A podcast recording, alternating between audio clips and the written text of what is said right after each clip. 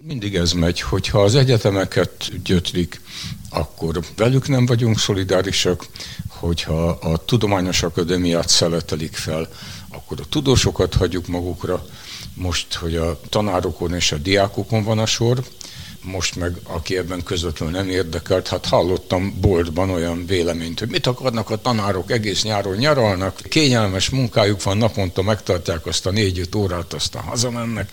Szóval valami hihetetlen mértékben képesek vagyunk nem szolidárisak lenni egymással. Író, filozófus, filmrendező. Az egyik alapítója volt a Szabad Kezdeményezések Hálózatának, a későbbi SDS-nek, a Védegyletnek, majd az Élőlánc Magyarországért mozgalomnak. Lányi András, az Ötvös Lorán Tudományegyetem nyugalmazott egyetemi docense. A Társadalomtudományi Kar humánökológia mesterszakának alapítója és első szakigazgatója, és tanít a Magyar Képzőművészeti Egyetemen is. Az elmúlt években leginkább környezetvédelmi ügyek, fenntarthatósági kérdések kapcsán tette közé a véleményét.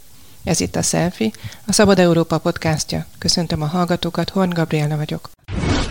Szerbusz András, szeretettel köszöntünk a Selfie-ben, a Szabad Európa podcastjában. Szia, Gabi! Az ötvös gimnáziumban érettségiztél, akkor mindjárt belevágnék abba, hogy eh, hogyan érintenek ezek az, az eheti, meg az elmúlt hetekben zajló események, tanárdiák, megmozdulások. Nagyon büszke voltam a régi gimnáziumomra.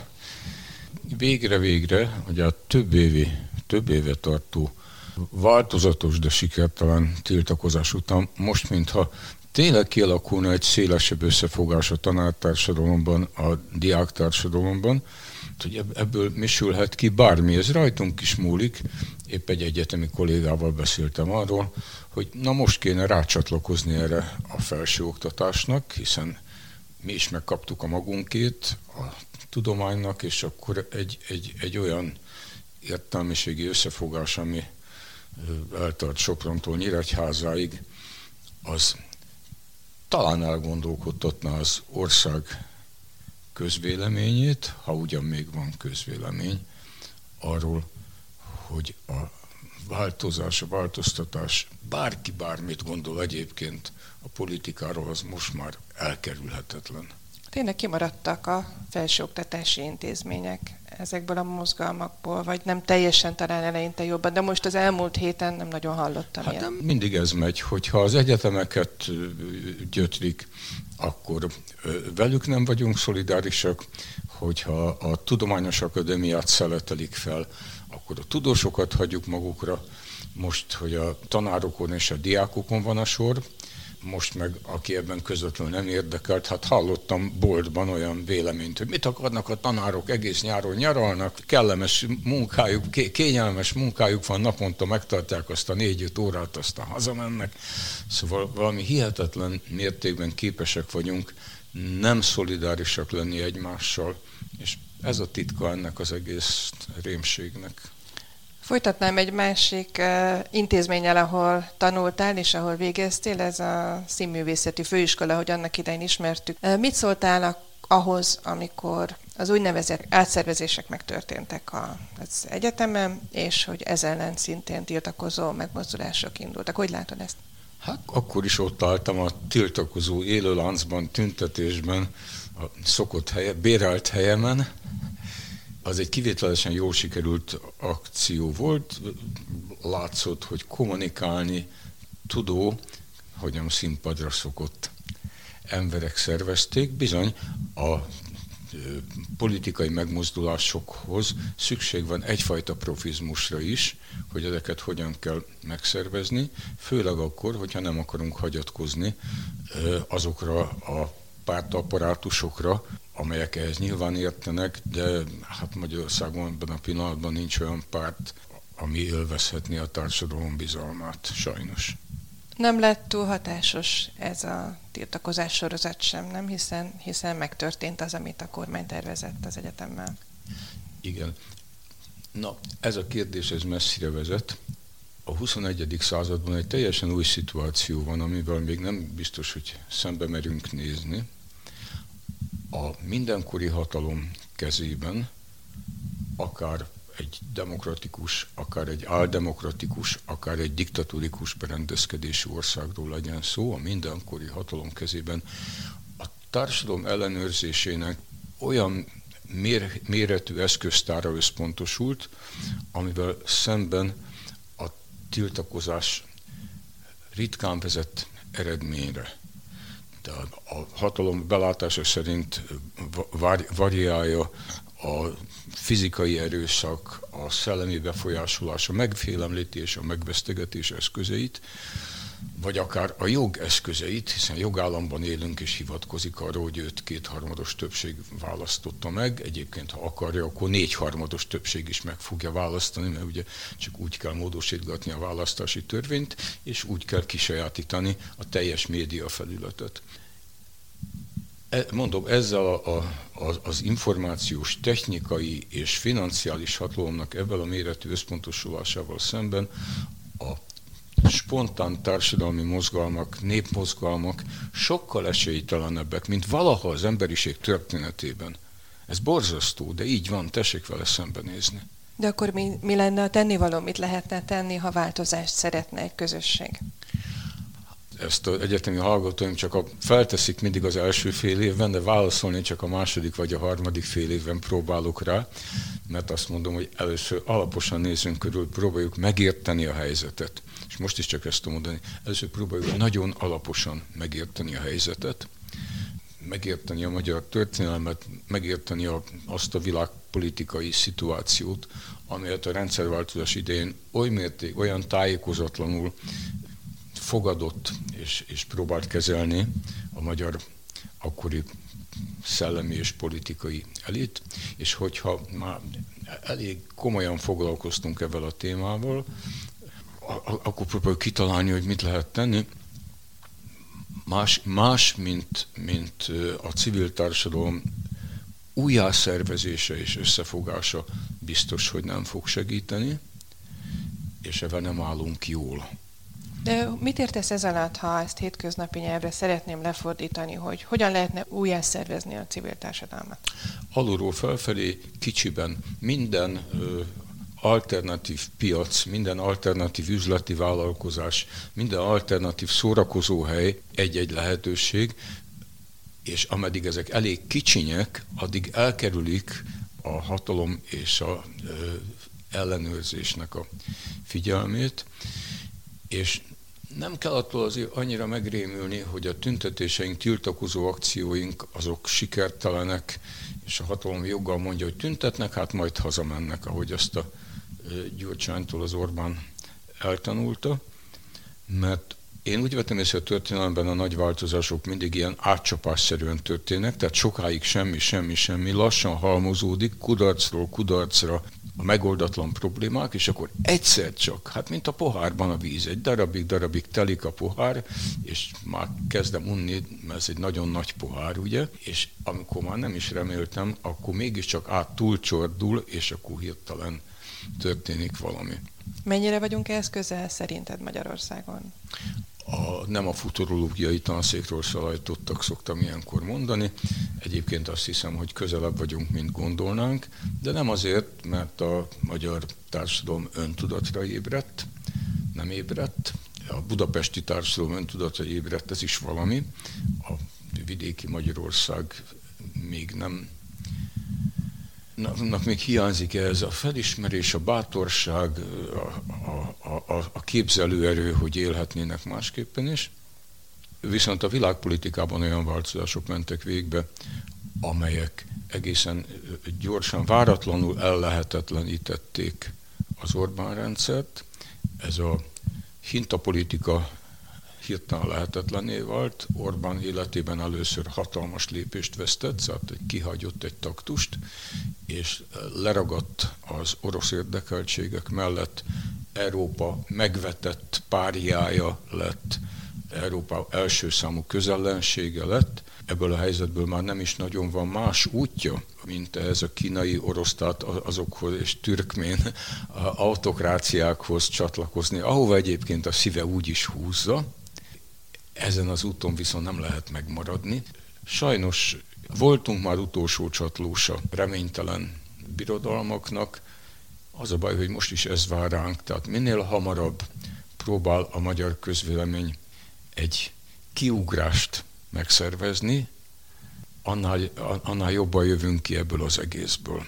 Ez a kiugrás, ez egy soron kívüli választás lenne? Én már beérném azzal is, hogyha az esedékes választásokon történne, nem soron kívül, de az emberiség sorsa nem ki parlamenti választásokon szokott eldőlni, mert hogyha a következő választásoknak ugyanezekkel a pártnak nevezett politikai befektetői csoportokkal vágunk neki, akkor megint otthon maradok, és nem fogok az Orbán ellen szavazni, akit szívből megvetek, gyűlölök és lenézek. Ez is egy hozzáállás, hát remélem, hogy azért sokan fognak szavazni a következő választáson, de még Figyelj, Ez a befogó szavazás, amit én olyan lelkesen propagáltam egyébként 2018-ban, ez nem jött be. Ebből változás nem történik. Arra ne számítsunk, hogy arctalan, korrupt, ügyetlen, kistílű párt, pártok összefogásával vagy összenemfogásával lehet versenyezni egy ilyen remekül kiépült, országosan kiépült hatalommal. Hogyha ameddig nincs egy olyan, mindegy, hogy ez párt, mozgalom, egyéniség vagy ügy, amire nagyon sok ember azt mondja, hogy hú, hát ez az, na erről van szó, erre vártunk, vagy ez az, amit már nem tűrünk. De ezt valaki megfogalmazta nekünk, hogy mi az, amit nem tűrünk, és főleg van valami jövőképünk, hogy na is akkor ezentúl így lesz másképpen, mert végre elterjedt a hír, hogy lehet másképpen élni, lehet másképpen politizálni, akkor fog összeroppanni az Orbán rendszer, akár kiírták a választást abban az évben, vagy akár nem. Csak ugye fogy az idő, most már alig több, mint három év van ahhoz, hogy, hogy ez megtörténhessen, megszerveződhessen. És visszatérnék egy pillanatra az előző kérdésre adott válaszodra, hogy a helyben induló, helyben szerveződő mozgalmak segíthetnének, hogy azért azt látjuk, hogy sok, egyre több ilyen kicsi mozgalom van. Legutóbb mi Aszófőről tudósítottunk, ahol egy üzem ellen és több más beruházás ellen tiltakoztak, és Gyorsopro megyében ugye az akkumulátorüzem ellenében szerveződött néhány nap alatt elég nagy tiltakozás, hogy azt látod-e, hogy egy picit javul ez? Én egy kicsit úgy érzem, hogy talán mintha elkezdődött volna valami. Jól látom ezt? Remélem, hogy igen. És az is nagyon tanulságos, hogy azoknak az ügyeknek a nagyobb része, ami a helyi embereket összehozza, azok az úgynevezett környezetvédelmi ügyek, a beépítésekkel, természetpusztítással, az élet minőségével kapcsolatos sérelmek, veszélyek, ezek ellen az emberek úgy látszik hajlandóak védekezni, hiszen a saját bőrükön tapasztalják annak a, a, a korruptgátlástalan haszonlesésnek az eredményét, hiszen mindig ez van mögötte, akár a beporzó rovarokat írtjuk repülőgépről, mert úgy gazdaságosabb, és pusztítjuk el a természetet, akár taravágjuk az erdőt, akár a Balatonpartot építjük be, és a nádasokat írtjuk ki. Mögötte mindig egy lépésből ott megtalálod mögötte ezeket az aljas üzleti érdekeket, amelyek Magyarországon sajnos politikai programmal váltak, és ez ellen születik a helyi összefogás. A másik pedig ez az iskola ügy, ami szerencsére szintén, hát szinte minden, minden családot érint, ahol gyerek van, és ahol odafigyelnek arra, hogy milyen képzést kap a gyereke, és alkalmas ez a képzés, ez a rendszer arra, hogy majd az életben helytálljon. Úgyhogy olyan, ezt nem is értem, tehát olyan támadási felületeket ad magának a rendszer, amiket megsporolhatna. Tehát egy kicsit lehetnének visszafogottabbak a területrablásban, az ingatlan spekulációban, a pedagógus társadalom elnyomorításában, a beteg emberek rákényszerítésében arra, hogy a fizető egészségügyet válasszák, mert a társadalombiztosítási egészségügy Magyarországon összeomlott, megszűnt, nem segít ezek olyan fölösleges túlkapások. Egy rendszer akkor szokott általában megdőlni, amikor elveszíti a mértéket, és a sikeres diktátoroknak ez szokott lenni a végzete. Tehát olyan túlkapásokat engednek meg maguknak, amit akár meg is spórolhatnának. Ebből már látszik, hogy, hogy nincs visszajelzés a nagy vezér környezetében, és vagy ő maga veszítette el a kontrollt, vagy ő veszítette el a kontrollt a saját apparátusai, fegyverhordozói fölött, de valamiért a társadalom mindennapos provokálása olyan mértéket ért el, ahol ha itt még egyáltalán beszélhetünk társadalomról, és nem csak lakossága van ennek a szerencsétlen országnak, akkor most meg kell mozdulnia. És ez mit jelentene ez a megmozdulás, utcai demonstrációkat, vagy hogy képzeled ezt? Erről nem képzelődni kell, hanem oda kell figyelni. Épp az előbb sor, soroltad te, soroltam én. Azok a dolgok, amik történnek, azok nem valamilyen mesterterv szerint állnak össze rendszeré hálózatta, hanem a dolgok természete szerint, akik már elég régóta tiltakoznak, ügyködnek, terveznek, készítenek reformjavaslatokat, gyűjtenek aláírást, tanakodnak együtt, és szerveznek olyan közösségeket, ahol meg lehet beszélni azt, hogy mi fáj nekünk, és mit szeretnénk csinálni, ezek úgy lassan összeérnek. És hát akkor fel kéne bukkanni. Ez érdekes, hogy miért nem bukkannak fel olyan politikai vezéregyéniségek, hogy miért csak a másod és harmad rendű értelmiségiek vállalkoznak a politikai pályára, miért kerülik a komoly emberek Magyarországon a nyilvánosságot, egyébként ez nem csak Magyarországon van így, érthető, tehát ez a médiapolitika, az elektronikus kultúripar olyan mélyre szállította le, és bizony a szociális média olyan mélyre szállította le a közbeszéd színvonalát, hogy önmagára valamit adó komoly ember nem szívesen elegyedik ebbe. Kivéve, aki úgy maradt, mint én, mert egy más korszakban elkezdtem nyilvánosan ágálni, ugrálni, és nehezen tudom abba hagyni. De a magamfajta fiatal emberek most mit csinálnak? Vagy beletemetkeznek egy szakmába, vagy húznak el nyugatra. A társadalmi helyzetről, az ökológiai helyzet felé lépnek a következő kérdésre te is mondtad, hogy nagyon sokan nem foglalkoznak a közélettel, és hogy mennyire látod azt, hogy az ökológiai válság mennyire jut el az emberekig, mennyire veszik ezt komolyan? Tehát az már rég nem igaz, hogy ne tudnának róla. Nagyon is tudnak róla, növekszik az aggodalom. Van ez a klímaszorongás, ezzel mindig röhögnöm kell. Hát mi ez a klímaszorongás? Hát tessék a klímát, a klímaváltozástól félni nem szorongani, hanem félni. Ugye mi a különbség? A szorongás az egy ismeretlen veszélytől való szorong, a, a, a félelem az, hogyha tudom, hogy mitől félek.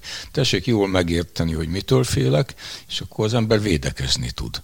Tehát arról beszélnénk, hogy hogyan védekezzünk a bioszféra pusztulása, a klíma változása ellen, ehelyett kezelni próbáljuk ezt a szorongást. Ez nem egy pszichológiai kérdés, ez egy politikai kérdés hogyha ennyi ember érzi rosszul magát emiatt, és, és én azt el tudom képzelni, én magam is így vagyok ezzel, hogy nehezen látja be az ember, hogy mi az, amit ő tehetne a saját egyéni szintjén ez ellen. Szinte mindent.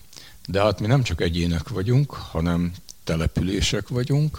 Egy település az már gondoskodhatna a saját zöld területeiről, a saját megújuló energiaellátásáról, arról, hogy rövid élelmiszerláncon szerezze be közelről a jó minőségű, olcsó élelmiszert. Éppen most voltam a nagykörűek piacán, ahol még mindig jutányos áron tisztességes, kitűnő minőségű hazai terméket vásárolhatok, és ezzel munkalehetőséget biztosítok hazai mezőgazdasági kisvállalkozásoknak és nem, nem, nem szorulok rá a nagybani piacról hozott egyre drágább és egyre rosszabb minőségű termékre. Ezeket egyéni szinten is állhatok ezeknek a megoldásoknak az oldalára, település szinten már szinte bármit megtehetek, és itt van egy ország, amely még azokat a környezet védelmében hozott intézkedéseket is sorra megvétózza, amelyeket az Európai Unió már legalább szóban bevezet, de néha tényleg tettleg is már törekszik arra, hogy, hogy csináljanak valamit. Mondanál erre néhány példát, hogy melyek voltak ezek, amiket te különösen e, bajnak, problémának tartasz, amiket Magyarország nem teljesített?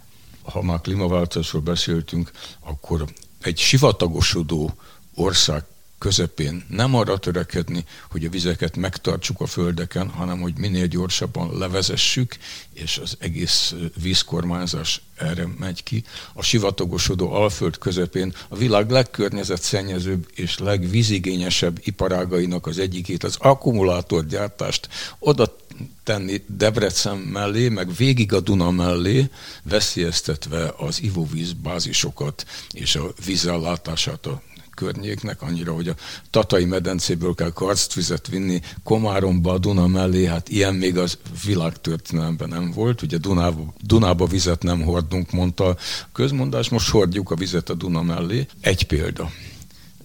Ennek is mellesleg aztán hosszú vonzatai vannak, hogy egyáltalán jó-e nekünk egy olyan iparágra, autógyártás, akkumulátorgyártás ráállni, ami az egyik legsebezhetőbb iparága a világnak, mert ugye egy-két évtizeden belül ez összeomlik. Tehát ez a, ez a, köz, ez a személygépkocsi használatra alapított közlekedési struktúráknak vége. Ez nem működhet tovább. Ez volt egy példa.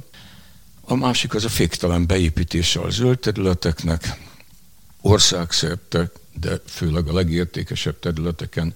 Ugye most elterjedt, hogy a Kárpátokban milyen rohamosan írtják az erdőt, aminek ezerféle következménye van a Kárpát-medence élhetőségére, de ez nem csak a magas Kárpátokban van, Szlovákiában, meg Romániában, hát ugye főleg Romániában, hanem az északi középhegységben, a Dunántúli középhegységben mi magyarok is két kézzel vágjuk tarra, ennek nem ez a hivatalos neve, de gyakorlatilag tarra vágjuk azokat az értékes erdőket, amik ugye a biológiai sokféleségnek, az élet sokféleségének a legfőbb helyszínei, és közben azt hazudja a mezőgazdasági miniszter, hogy Magyarországon nő az erdőterületeknek az aránya, amit úgy kell érteni, hogy azok a faültetvények, amelyeket ezt jól tesszük egyébként, amelyekkel az országban többfelé kísérletezünk, ezek a faültetvények, ezek nagy területet beborítanak, csak egy faültetvény az két-háromszáz év alatt lesz olyan erdő, mint amilyeneket most taravágunk, és aztán a hőerőművekben elégetünk, mert még csak nem is valamilyen minőségi célra használjuk a faanyagot, hanem ebben a hőerőműveket tüzeljük, és azt mondjuk, hogy ez környezetbarát megoldás, ez zöld energia, mert biomasszával tüzelünk. De nem mindegy, hogy milyen biomasszával tüzelünk, a, bocsánat, de a ganéval, vagy a gyorsan növő értéktelen puha fafajtákkal, vagy pedig a legjobb erdőségeinket tüzeljük el.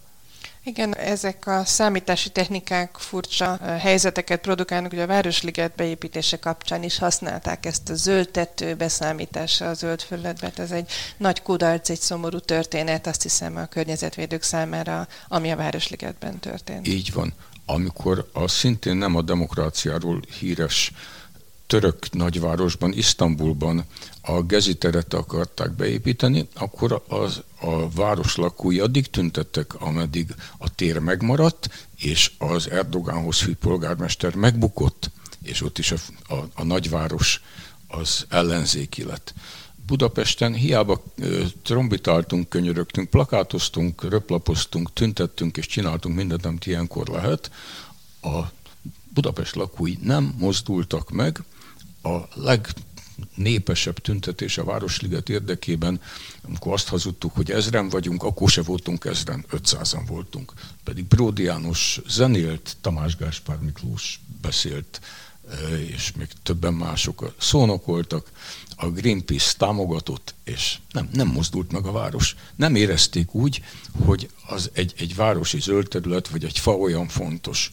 Most a, a, a Csopaki strandon egy évszázados tölgyfát gyilkol valaki, és nem lehet tudni, hogy elmebeteg, biztos, hogy elmebeteg, ez nem kérdés, de hogy ezt önző számításból teszi, mert talán zavarja a házán, házából a kilátást a strandon álló hatalmas tölgy, vagy mi oka van erre. De egyszerűen úgy gondoljuk, hogy az élet és az élővilág az, az ilyen nyersanyag, amit tetszés szerint odébb tolok, vagy elpusztítok, nem érezzük még úgy látszik a jelentőségét. Nem lehet az, hogy, hogy most már sokan érzik a jelentőségét, de úgy érzik, hogy ők nem tudnak változtatni a dolgok menetén. Én ezt érzem, hogy inkább ez, ez van. Ez nagyon így van. Hát kivéve azok, akik fogják a körfűrést, és az éjszaka lepel alatt körbefűrészelik a tölgyfát, ő lám milyen leleményesen rájött arra, hogy mit kell tenni, tessék róla példát venni, csak éppen az ellenkező oldalon, hogy egyetlen ember is mennyit tud ártani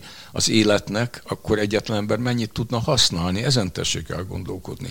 Igen, szívesen halljuk azt, hogy nincs is klímakatasztrófa, meg szívesen halljuk azt is, hogy a bioszféra összeomlása olyan fokon tart, hogy már nincs mit tenni. A kétféle szélsőséges álláspontnak az a közös vonása, hogy akkor nekem már semmit nem kell tenni. Közben arra is gondoltam, hogy úgy érzik sokan, hogy a fejük fölött döntenek, ők ezért nem mennek mondjuk szavazni sem, ők ezért nem tudnak tenni, hogy ez másképp történjen, és hogy sokat gondolkodom azon, hogy hogyan lehet ezt az attitűdöt megváltoztatni. Valahogy mindig az oktatáshoz jutok vissza, hogy valahol ott lehetne meggyőzni az embereket arról, hogy ők is mondhatják a véleményüket, sőt, kell, hogy mondják, és ők is így felelősek azért, hogy mi történik. Ebben sok igazság van, hogyha az egyetemen, főleg első évfolyamon valaki nagyon bátran kérdez és szól hozzá ahhoz, amit mondok, akkor meg szoktam kérdezni, hogy melyik nyugati egyetemre járt előtte.